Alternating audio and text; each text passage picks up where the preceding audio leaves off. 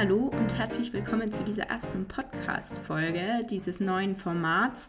Ich bin mir leider zum jetzigen Zeitpunkt noch nicht sicher, wie dieser Podcast heißen wird, ob es bei dieser einen Podcast-Folge bleiben wird oder ob es noch mehrere Folgen geben wird, ob ich das Ganze weiterführen werde bis zum Ende der Präsidentschaftswahl 2020, die ja am 3. November stattfindet. Aber ich dachte mir ganz spontan, ich nehme jetzt einfach mal eine Folge zur ersten Presidential Debate in den Staaten auf und analysiere ein paar Highlights, die ich mir rausgesucht habe.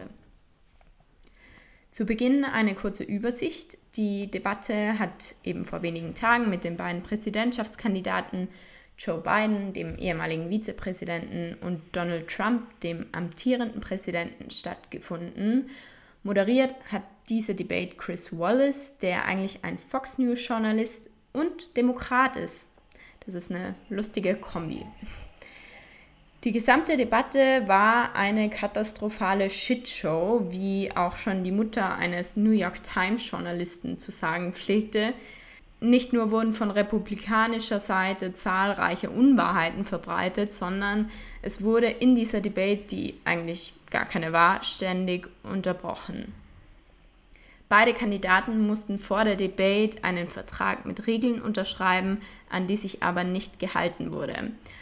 Beispielsweise gab es keine eigentlich im Vertrag festgehaltenen zwei Minuten, in denen die antwortende Person auf eine Frage nicht unterbrochen wurde.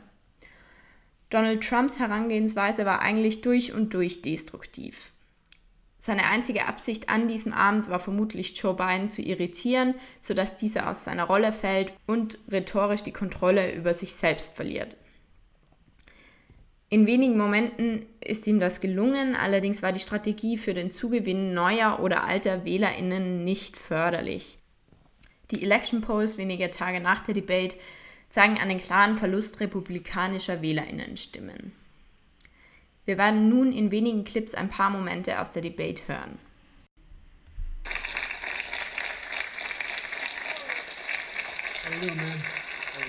I, I want to make sure. Graduated last in your class, not first in your I, class. I want to make Mr. sure. President, can you let him finish, sir? No, he doesn't know how to do that. He has, You'd be you know, surprised. you, you pick You'd be surprised. the ahead, wrong Joe. guy, the wrong night at the wrong time. Listen, did you use the word smart? You graduated either the lowest or almost the lowest in your class. Don't ever use the word smart with me. Don't ever use that word. Vote now. You're going to pack the Make court? sure you, in fact, let people know He doesn't want you're a to answer the senator. question. I'm not going to answer the question Why because you answer that because question? the You question wanna put a is lot of the new question Supreme Court is justices, the radical question- left. Would you Who shut is up, on, man? Listen, who is on your list? You folks at home, how many of you got up this morning and had an empty chair at the kitchen table because someone died of COVID? How many of you were in a situation where you lost your mom or dad and you couldn't even speak to them? You had a nurse holding a phone up so you could, in fact, say goodbye. You would've lost far How more many people. people? This is the same man It's who all told set you up. by Easter this would be gone away. By the warm weather, it'd be gone. Miraculous, like a miracle. And by the way, maybe you could inject some bleach in your arm, and that would take care of it. This is the That same was said man. sarcastically, That was you him. know that. I, That I forty thousand people a day are contracting COVID.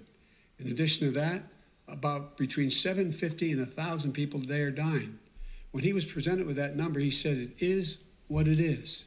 Well, it is what it is because you are who you are. He knew all the way back in February how serious this crisis was. He knew it was a deadly disease. What did he do? He's on tape as acknowledging he knew it. He said he didn't tell us or give people a warning of it because he didn't want to panic the American people. You don't panic. Ein wichtiges und großes Thema in der Debate war natürlich die Corona-Situation in den Staaten, während Joe Biden auf die unzähligen leeren Versprechen des Präsidenten aufmerksam machen will und ZuschauerInnen zu Hause direkt anspricht, indem er in die Kamera spricht, verbreitet Donald Trump weitere Verschwörungstheorien. Anstatt sich auf die Meinung von WissenschaftlerInnen zu beziehen, stellt er sich in der Diskussion als Experten dar und leugnet jeden Fehler, den er in dieser Krise gemacht haben könnte. Eine konstruktive Auseinandersetzung mit dem Thema konnte nicht stattfinden, was wenig überraschend ist. Stattdessen versucht Donald Trump, Joe Biden durch diverse persönliche Angriffe zu irritieren. Nachdem Trump auf die Frage nach einem funktionierenden Gesundheitssystem keine klare Antwort geben konnte, wurde daraufhin über Obamacare, einem auch nicht wirklich durchdachten Plan für ein Gesundheitssystem in den Staaten, von dem ehemaligen Präsidenten Barack Obama diskutiert. Joe Biden hat in dem Zusammenhang eine fragwürdige Aussage getätigt. Discussion. Open discussion. Yes, I agree. Go ahead, Vice President. Number one, uh, he, he knows that uh, what I proposed. What I proposed is that uh, we expand Obamacare and we increase it. We do not wipe any. And one of the big debates we had with 23 of my colleagues trying to win the nomination that I won were saying that Biden wanted to allow people to have private insurance still. They can. They do. They will under my proposal. It's not what you've said, but and it's not what your party is, has said. That is simply your party doesn't say it. Your party wants to go socialist my party is and me. socialist right healthcare. now. I am, and the they're going to dominate party. you, Joe. You know that. I am the Democratic Party right now. The platform of the Not Democratic Party Harris. is what I, in fact, approved of. What I approved of. Now, here's the deal. The deal is that it's going to wipe out pre-existing conditions. And by the way, the 20, the 200 million, the 200,000 people that have died on his watch, how many of those have survived?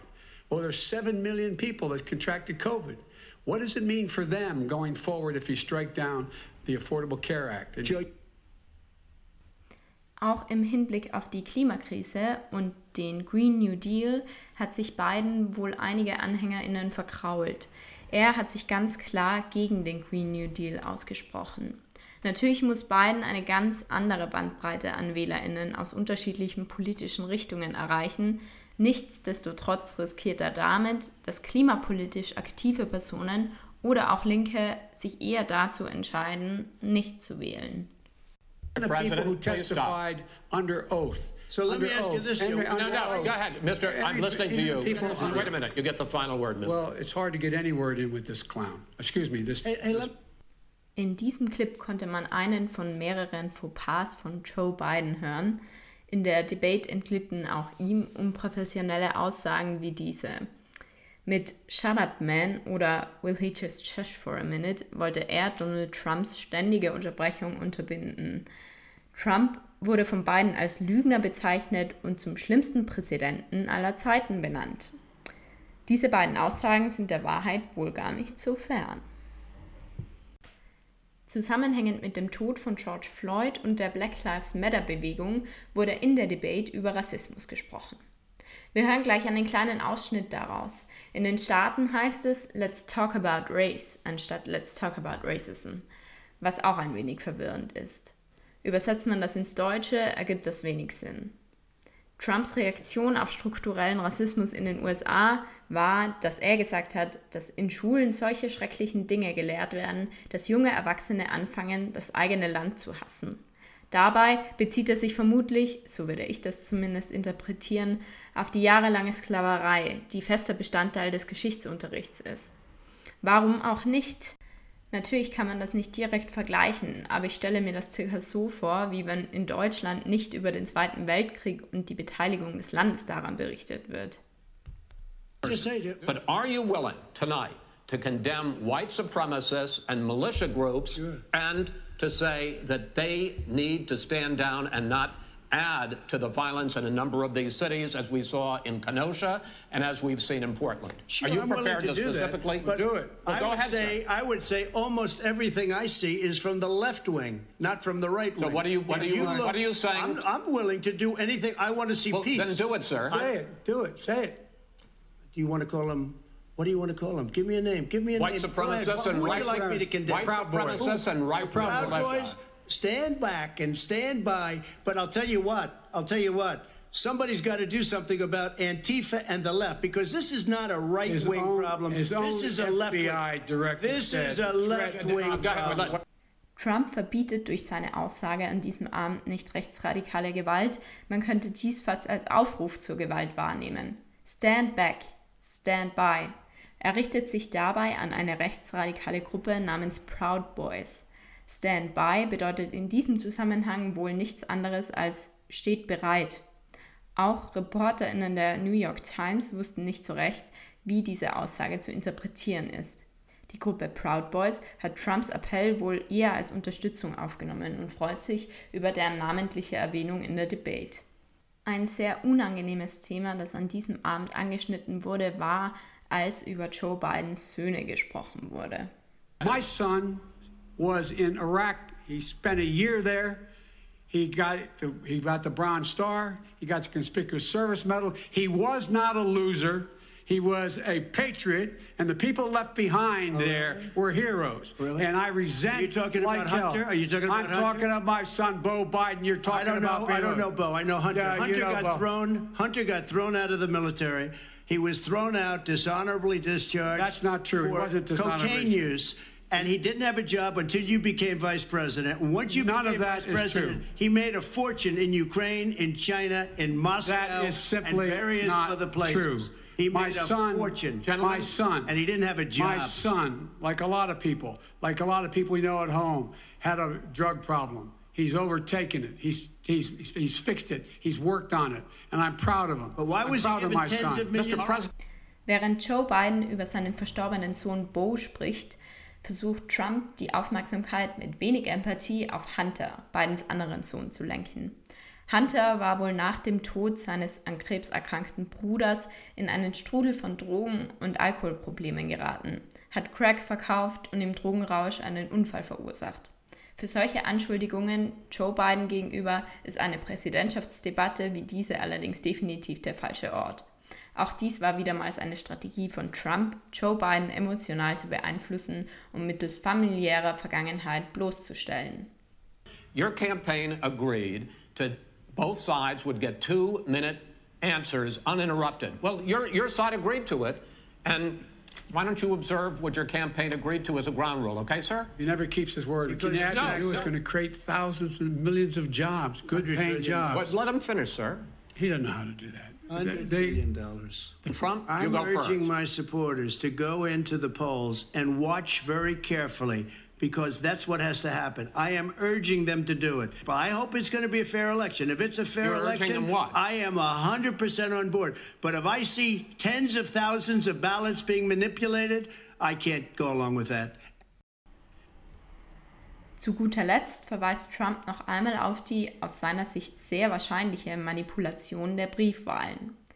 Während er sich öffentlich klar gegen das Voting by Mail ausgesprochen hat, hat er nur wenige Tage nach seiner Ankündigung, Voting by Mail verbieten zu wollen, eine Mail an all seine Wählerinnen schicken lassen, in der er ihnen genau dasselbe Wahlverfahren zur Verfügung stellt. Mit dieser Strategie versucht er vermutlich Wählerinnen der Demokratischen Partei, die den Coronavirus ernst nehmen, vielleicht auch der Risikogruppe angehören und deshalb nicht zur Wahl gehen wollen, die Möglichkeit zu nehmen, zu wählen. Weit ist er damit bisher noch nicht gekommen, aber mal sehen, was uns noch erwartet. Nun sind wir auch am Ende dieser ersten Folge. Ich hoffe, diese Analyse hat euch gefallen. Lasst es mich gerne wissen. Schreibt mir auf Instagram oder hinterlasst mir eine Bewertung bei Apple Podcast.